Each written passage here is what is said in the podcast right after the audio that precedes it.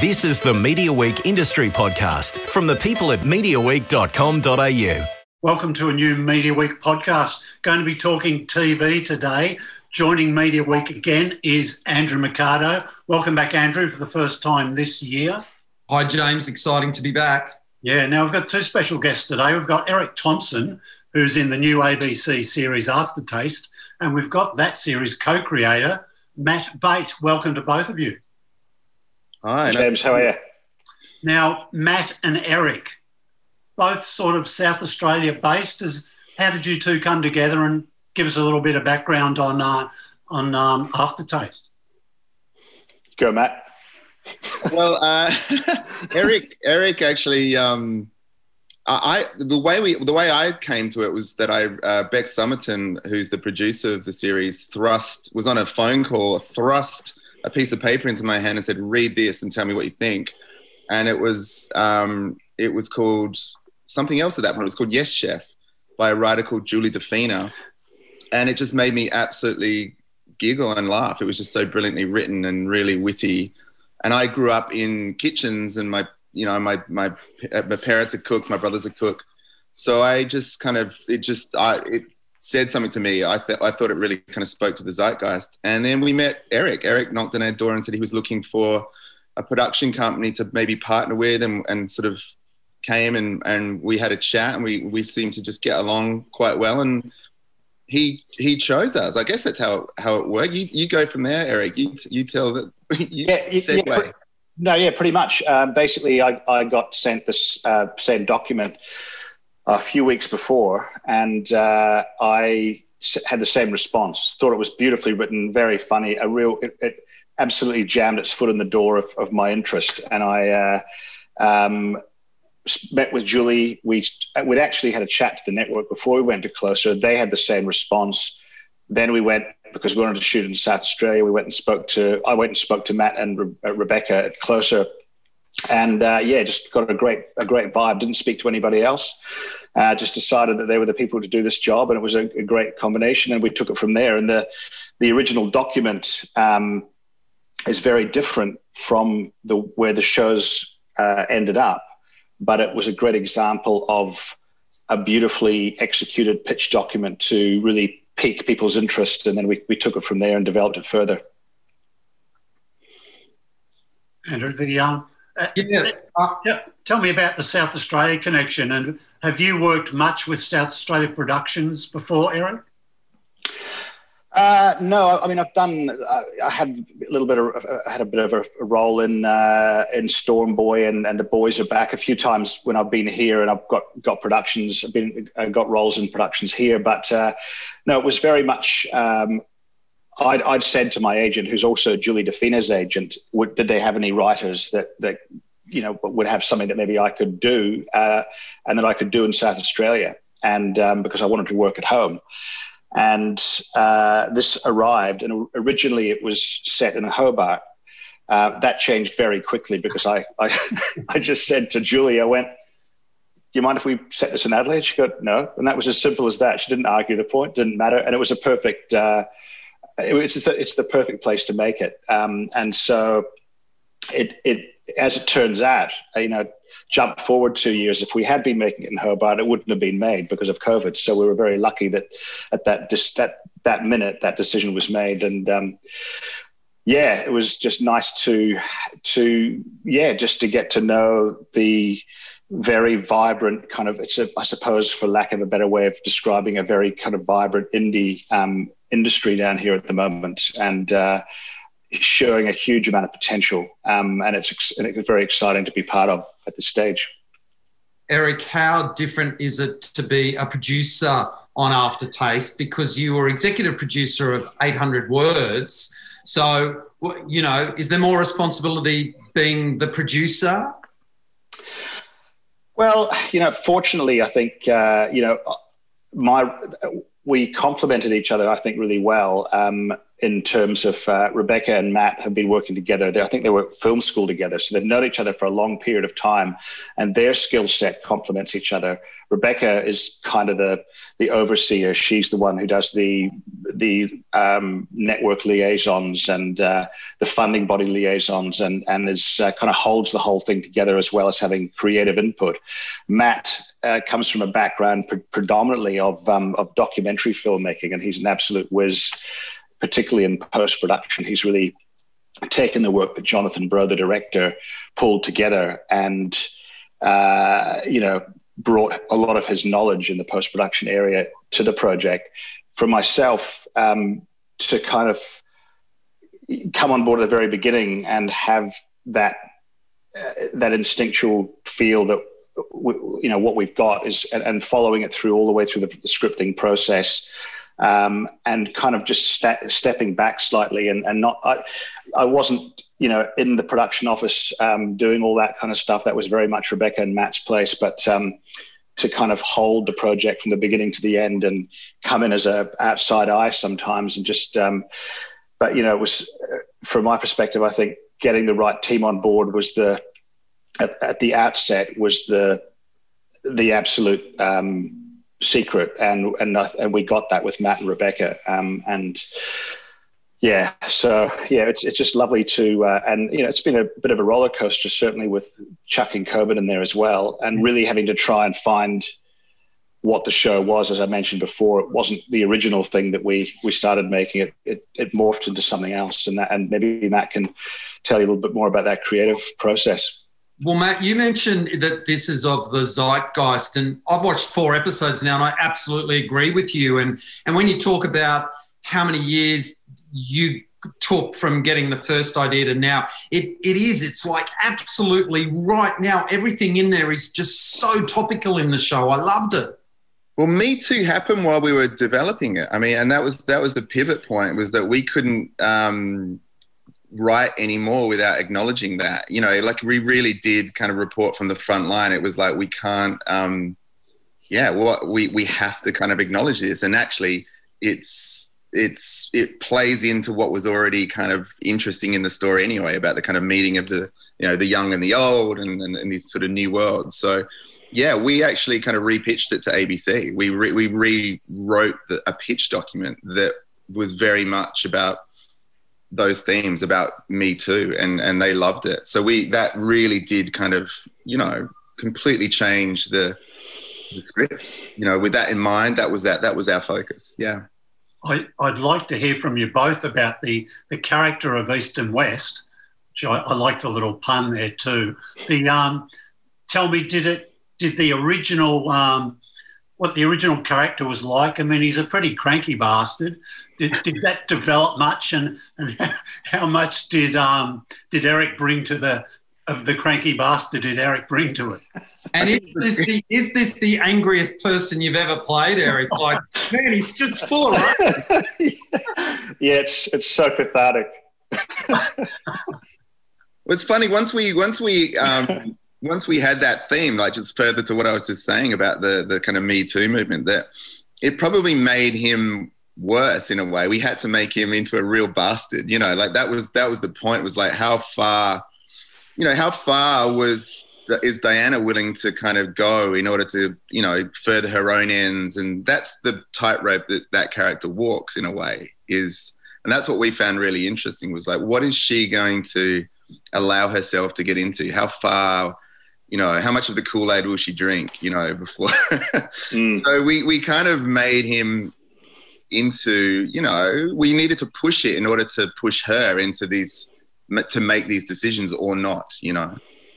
Because I, I think it's, it is that thing of, in order for the show to work, and that's, I think, the most important thing, uh, Easton had to be that man. And, and as Matt said, you know, that it, it's kind of where, where somebody supposed, how far can someone walk up to that line with their ambition uh, and are prepared to actually step across that line to get what they want? And we wanted to explore, particularly, you know, as as we've as we've mentioned, the whole Weinstein-y kind of situation, where although Easton's no Harvey Weinstein, it is it is all about power and and um, and taking advantage of people who who really want something and, you know, as Matt said, how, how, how much Kool-Aid are they prepared to drink? The other thing that's really now about it is the casting. You know, this this colourblind casting you've got in there with Wayne Blair and Remy High and, you know, this this very multicultural uh, cast, but it's, you know, it's just... it just works so naturally, and it, and it actually makes the show so much more interesting to watch compared to what we've been watching for years and years and years. Yeah, uh, yeah I that, think that's part of the zeitgeist, isn't it? I mean, it's it sort of goes without saying now that the the cast has to be and should be diverse. It should represent, you know, uh, our, our our society now. Absolutely, and it was such a joy to, you know, have a pick of these incredible, incredible actors. You know, getting Remy over and and. You know, it's just amazing. Wayne, one of the funniest people I've ever met, honestly. He is absolutely brilliant. I'd never met him before, and I just absolutely, I think we all just fell in love with him. He's he's such an amazing actor, and just the things he was, one of those actors that I just, where he would just try anything, you know, and just throw stuff in. I love that. I think it's amazing. Tell us about, is it um, Natalie Abbott, who's um, a That's relative right, yeah. newcomer, I think. Like yeah. You've given it quite a big role. T- talk to us a bit about that. I'd be interested to hear what you guys think. Because, I mean, we we are in love with her. I mean, we that was a crucial – obviously we had Eric from the beginning. So we, we, we you know, we, we, we knew we had, you know, it's an amazing kind of actor. And then to, to find Diana, this crucial role to play to play against and with Easton and Eric, um, it was, you know, it was a real nightmare. It was to try and find that person. We went – we saw a lot of tapes from a lot of people, and um, yeah, and then well, actually, we, you know, she was not our first choice, and then it wasn't until we went back and we gave her notes actually, because um, she was in our sort of top five or so, and we we talked to her a bit more about the character, and she came back and delivered this and inter- reinterpreted the character through these notes, and just absolutely kind of just appeared as Diana. And we we knew we'd found her. And she got even better, I think, Eric. I mean, I, you tell me, you played alongside her, but for me, she just had never worked in film before and walked in like an absolute veteran. Like, honestly, had you know, was incredible. It was weird. Like, she mm. is truly a natural. I hope you guys liked her as much as, as oh, I do and we do. She owned it, and like, there's there's a couple of times where she's made me laugh out loud, you know, especially when she owned you, Eric. Like, you know, she just comes at you a couple of times. She, she plays nice, but oh, when she comes for you, holy hell. Yeah, she's so right for that role. Oh, that's yeah, cool. and, and and I think, I mean, as as we were develop as as the Diana character sort of came up, and the and it became an Eastern Diana kind of um, leading the cast. Uh, I think we all probably got nervous realising that we, we were going to have to find this actor. We wanted someone who who was the character, who was the person, but because it's such a big role, we needed somebody else who also had skills and craft uh, to get that combination. And as as Matt said, especially because Natalie comes from a stage, a musical theatre background, yeah. uh, but had the insight to, when she was given the note, to remember that she's not on a stage, it's not on a big wide shot, you know, just just keep on. And she just... absorbed all those notes and just it it it just condensed into a, a beautiful, natural, very very personalized character that um yeah that we all love. And uh yeah she, like you said, and she's the and she's the most gorgeous person to work with as well, so that all makes it uh makes just a cherry on the cake, really.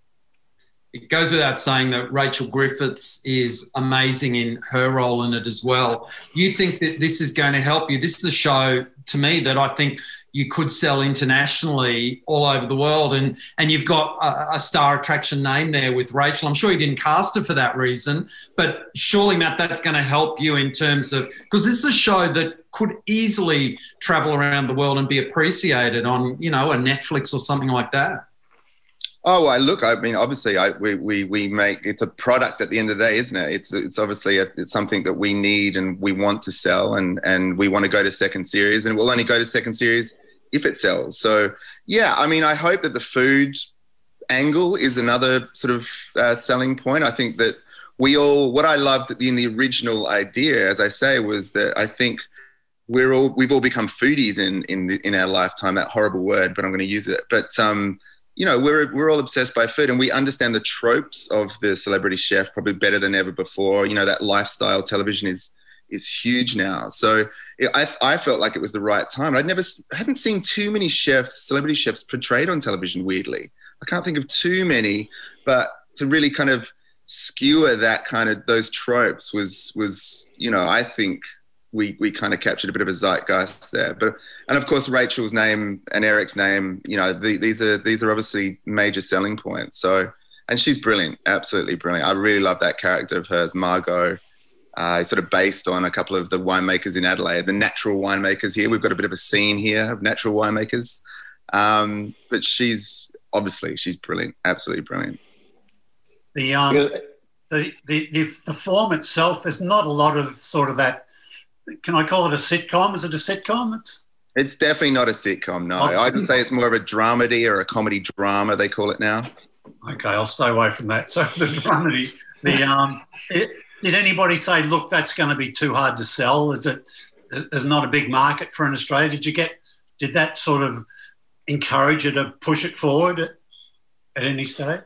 We definitely, I mean, I think what we, when we come to any of our projects, we want, I've never thought of anything I've ever done as being an Australian project, if that makes sense. I've never done that with my short films. I'm, I've made a lot of documentaries for the A B C, I, and and some some of them have been to, you know, great film festivals. I never thought about it being, you know, the eight thirty slot on, on television. We've always looked at our projects as towards an international audience, if that makes sense. Um, so... We did the same with Aftertaste. We wanted it to look amazing. We wanted it to sound amazing. We, you know, we, we, it, I think it looks cinematic, although that word doesn't make any sense anymore. Um, whatever that means. It's widescreen, therefore equals cinematic. Um, so, yeah, I mean, look, I think it's all of that, the, the combination of all of that, of the beautiful production design and the, and the cinematography and great sound. And we spend a lot of time on music as well. You know, there's some great music in in this series, licensed music and music by our composer, Ben Speed. So I think that all adds up to something hopefully sellable around the world. The, the A B C are obviously impressed with it. I mean, they've given you a, a key night for them, Wednesday, which is a great night for them. You're premiering in the first week of official ratings, so they love it. How is it working with the A B C? You know, we've still got so many newspapers in this country that take every excuse to bash the A B C at every point, but they never ever talk about all the great kids shows and all the great Australian drama and comedy that they make, like Aftertaste. I mean, don't get me started. Yeah, Eric, you can have your go now, but let me do my fanboy thing. But, I mean, I grew up with the A B C. I mean, I can't imagine life without it. I know I'm going to sound like one of those adverts with Claudia Carbon and all those, but honestly, like, mm. imagine getting rid of the A B C. Imagine losing Bluey. Imagine not having mm. arts on the t- – I mean, I grew up making uh, A B C arts films, you know, because I could get away with more in the arts slot on the A B C. I could make – more experimental, weird, I made hybrid doco-drama films or, you know, like these incredible, it was a real playground for me kind of growing up as a maker, not just as a viewer, you know, as a maker, the, the, the amount of us that have come through and and been allowed to kind of play and, and make interesting things on, on the A B C, let alone grow up watching incredible programs from, you know, homegrown and, and abroad, you know, all the English comedies we watched on the A B C. So, yeah, don't get me started on on the bashes. I, they can come talk to me. Also, I think for, from the outset with this show, we needed to we needed to find a network which was, well, commercial free for a start, because, you know, as we know, commercials just cut through anything you're trying to make up. It's getting harder and harder, and the audiences are obviously drifting away. So we were looking, you know, obviously the streaming services, but um, yeah, the A B C were definitely our first choice of network, um, because we were we felt from the outset we were going to be allowed to to tell the story that we wanted to tell. You know, it's a bit sweary, this show. It's the content's a little bit kind of, you know, edgy. And so I just couldn't see it on any other network. Um, and someone mentioned the other night where we had a bit of a launch, and I'm sure on the big screen down here in Adelaide, and some of, I can't remember who, but there somebody who is in the industry and, and kind of knows what they're talking about. They just said this, the show is, is so Australian, um, and not in the kind of Crocodile Dundee way. It's just, uh, it, it just, it kind of, it oozes Australia uh, culture, and, and I think and, and the A B C is the natural home for that. I think it's the, it's the attitude. What it oozes is that Australian attitude. The, the women, those are Australian women who, you know, don't give a fuck, you know, and, and you're yeah. really swearing. But, it, you know, it's, it's in context. Yeah, definitely. Uh, how, how long was the shoot, and did you have any sort of COVID challenges, or did it take a bit longer because of protocols or anything? Well, it was, uh, yeah, it, it, it took... Uh, The, the shoot was about five and a half weeks, I think, and then we ended up having a couple, a couple of pickup days after that. But, uh, yeah, the COVID challenges were obvious that in terms of we had all of our principal cast, well, most of our principal cast came from interstate. So we had actors in Adelaide, but we couldn't get hold of them if there was a schedule change. Well, we couldn't have a schedule change because the actors might have been here, but they couldn't come out.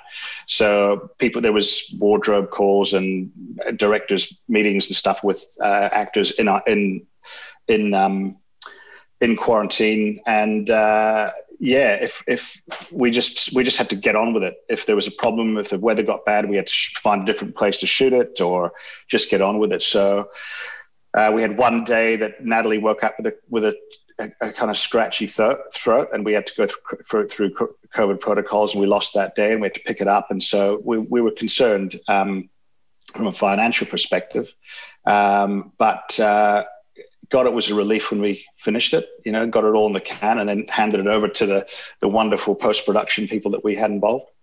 Yeah, of course, we, you know, because we kind of delayed a couple of months as well. So we were meant to shoot when the weather was really beautiful and ended up shooting when it was not so beautiful. We had some really hectic weather conditions, actually. We were at that property of Jim's house, the, the father, uh, Easton's father, and, you know, we're really buffeted by some serious weather. And but I think it, that actually added to the to the show in the end as a kind of almost like a melancholic sort of version of the Adelaide Hills that you don't normally see on Australian screens. Usually we are seeing the sunburnt country, and this is a little bit more kind of grayer and, and you know, a slightly different kind of version of Australia, which I, I really love.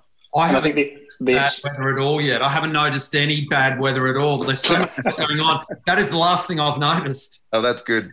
But the the the actors coming out of quarantine, there was a there was an immediate, because we were all just like, what's going to happen to our industry? You know, are we going to con- be able to continue to make it? What, you know, all of us were experiencing that, and uh, there was a certain kind of immediacy with and a, and a post quarantine kind of madness infused in all these actors that were coming out so prepared, because they'd had two weeks to do nothing else but be prepared um, and walk onto these sets that were kind of muddy and rainy and, and visceral. And uh, and I think, you know, there were definitely advantages of doing it uh, at the time we did it, as well as the obvious disadvantages.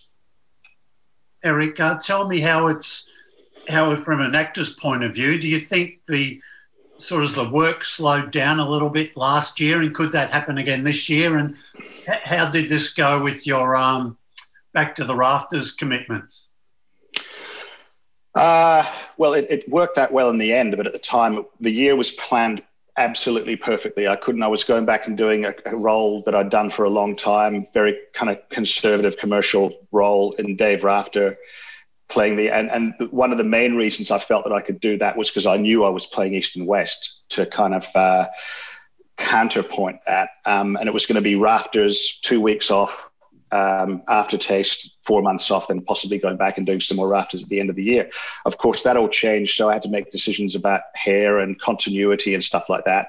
Um, but it all worked out in the end, um, and I think in terms of the, you know, yeah, things did slow down, but it seems that at the moment in Australia that everyone's super busy. You know, there's a lot of actors, a lot of people that weren't here before COVID are suddenly back here from America, um, and uh, Australians and Americans um, making television in, in Australia. And I, th- I think it's a really busy, busy, busy period. And I don't think that's going to end this year. I think there's just going to be a bit more of a, um, a struggle in terms of um, crewing, and then obviously the situations with borders and having little flash, you know, flash points like we've got in W A. And, you know, there's there's always that fear that you might hire an interstate actor and get halfway through the shoot and not be able to get them back, or that actor might not sign on to something because they might have five days on a job in W A and they think, well, what if what if there's a snap decision? and I'll end up getting stuck in, in W A for six years or something. That you just, you know, not that, you know, W A is a bad place, but you know, you know, you know what I mean. I hastily add, uh, but it's um, again, I think, I think if anything, this whole, you know, this whole experience has just taught us to, you know, it's the, you know, life is a bit of a gamble, and it's certainly, you know, a bit of a gamble at the moment. Uh, we just have to make sure that the people who are funding these these shows are prepared to take that gamble. Um, but I think the people who fund these shows are gamblers anyway, because why else would you fund film and television? Who do you think that he, the chef, is going to be compared to the most? Uh, I mean, I know we've got a lot of Australian chefs we know through cooking shows like MasterChef and all that, but to me, he seems so cranky and furious all the time. I think we have to compare him to some international chef, don't we, on T V? I think so. I think he was our reference point, that chap that we will not mention. Um, he's he might sue us. Eric could probably talk more to it, but I think there's a couple of of the class. I mean, Marco Pierre White is probably one of our also benchmark sort of chefs as well. He's kind of Michelin level kind of, you know, and he's got a kind of very, uh, what's the word? He's he's quite a he's quite an in, complex character, which I think I'm hoping Eric uh, or Easton comes across as. What did you? Who were you channeling, Eric? Oh well, I, I mean, obviously the. the guy that we probably shouldn't name for legal reasons, uh, Gordon. Uh, but I think I've already mentioned it. But uh, it's it's a pastiche of a lot of people. But it's more that it's more a, a, I think a, a a reference to the style of training that these brilliant, brilliant artists had, which was a hierarchical military style uh, training where, you know, no one puts up with any shit. You know, it's it's it's like the military. You got the top chef and you've got the bottom one, the potato peeler, the, the dishwasher, whatever. Um, that's the environment that Easton comes from. Um, so he's a product of his, his environment, and we never want to excuse or justify his behavior. But I think I think you want to understand it. Uh, it's not to say that his behavior is condonable, but I think it's um, uh, however however. These these men, are, that's just what they've been taught. And, and and they've been told it's all right because no one's ever tapped them on the shoulder and said, actually, you can't do that. Any, you can't do that. Yeah. And, now, and now they're tapped on the shoulder. And that's the world that we're existing in in this show. Eric, do you think this might change the way you're received in restaurants in future? I might not be received in restaurants in future. Uh, Yeah, we'll find out. Um, I might have a few chefs coming up to me, so you're giving us a bad name. Uh, no, I, I, the great thing about doing a comedy um, and doing this kind of character in a comedy is it kind of it gives you the license to, I think, just we people know that we're we're you know we're we're having a little bit of a lend of these type of people and these type of men, and uh, yeah, um, we can hopefully just kind of crack open a, a culture a little bit more. There's a moment in uh, episode one or two where uh, you go to a radio station and get interviewed by a couple of guys. Now, would that be Ben and Liam playing themselves, former Triple J guys, now Nova Adelaide? Yeah, that's right. That's exactly who that is. and, and I didn't know Ben and Liam, and I said to Matt, I said, who's going to play Ben and Liam? And Matt's like, um, Ben and Liam.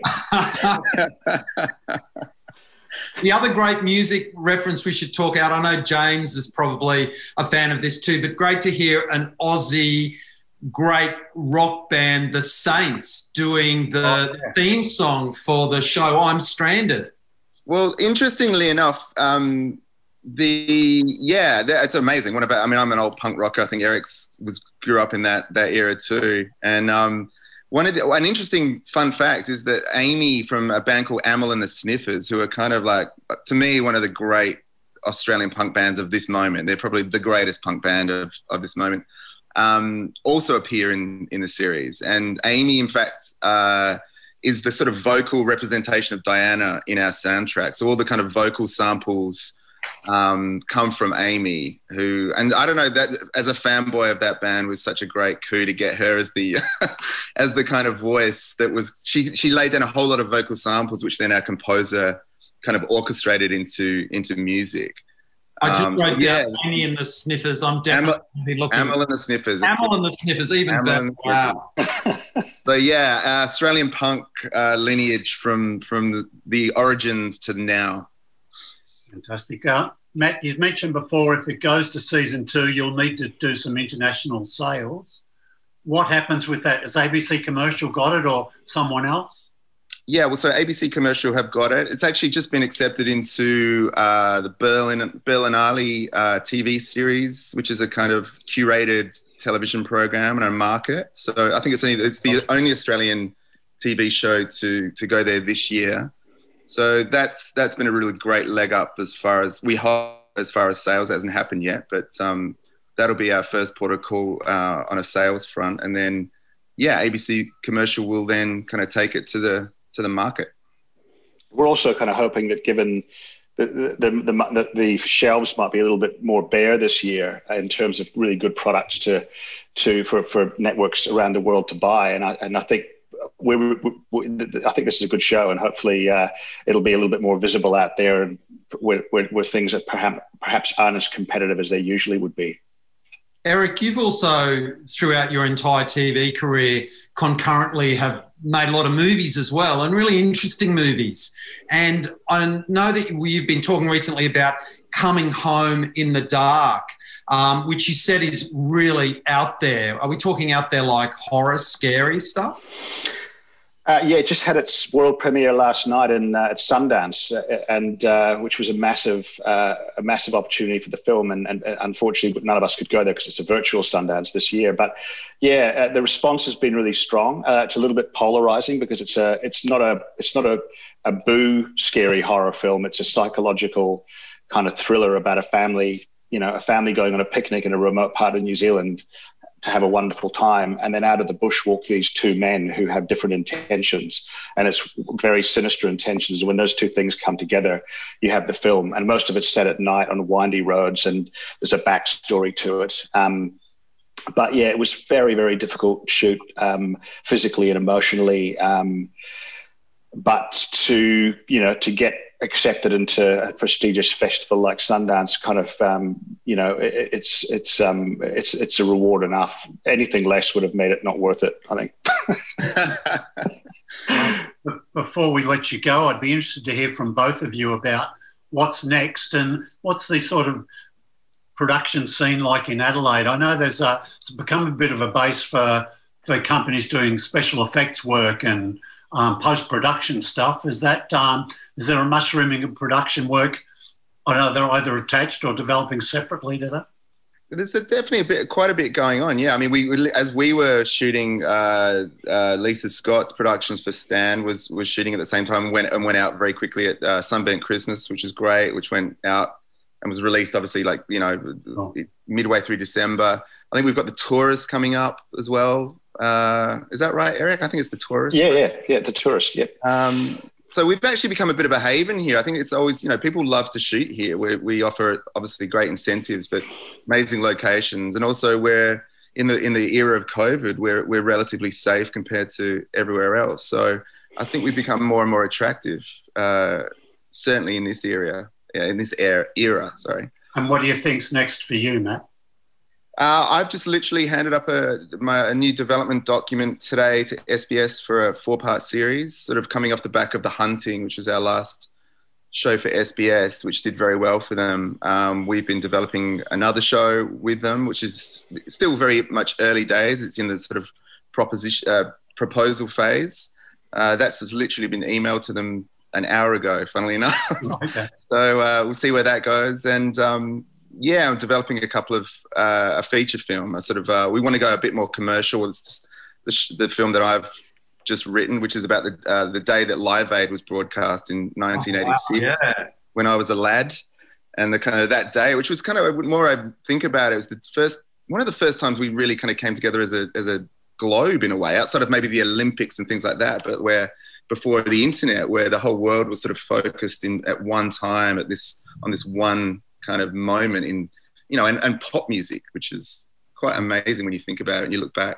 Hey, I sat up all night and watched Live Aid when it went yeah. to air. Look, before we go, there's two cast members I want to mention. We haven't mentioned how great Susan Pry is in this because we don't see her doing a lot of comedy, and she's really funny in this.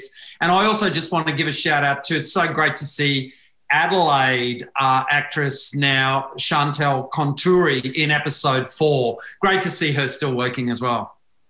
Yeah, beautiful Chantal. I had, I had a day with her on Storm Boy, and her and Jeffrey Rush and um, Paul Blackwell uh, worked together, and just to to spend a day with her. She's got so many amazing stories, so much uh, so generous and of a different era, and uh, and to have her come on set for a couple of days was just was fantastic, yeah.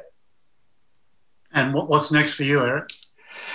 Uh, well, you know, getting this on air, you know, getting this on air and promoted and out there, and, you know, two two more days until it's, we push the we push the ship off and, and let the world kind of look at it. Um, similarly, getting the film, you know, in in New Zealand, in uh, the Coming Home in the Dark launched, and a lot of publicity and that kind of stuff. I mean, hopefully there'll be some more Rafters later in the year, and hopefully we'll do some more of this, and we'll go into to development uh, on this soon. But I've got a couple of other, um, I've got another job that I can't say anything about that's starting, that's next month, um, and uh, just a little little uh, cameo in a, in a, in a film, and um, a few other things floating around about. So, you know, I think the ma- the main thing is in this business is not to spread yourself too thinly, and certainly for myself, balancing life and, and work, um, and also a big, you know, remake of Rafters and and this show. I think, you know, it's kind of enough. I don't want to uh, I don't want to overdo it. I'm not I'm not a young man anymore.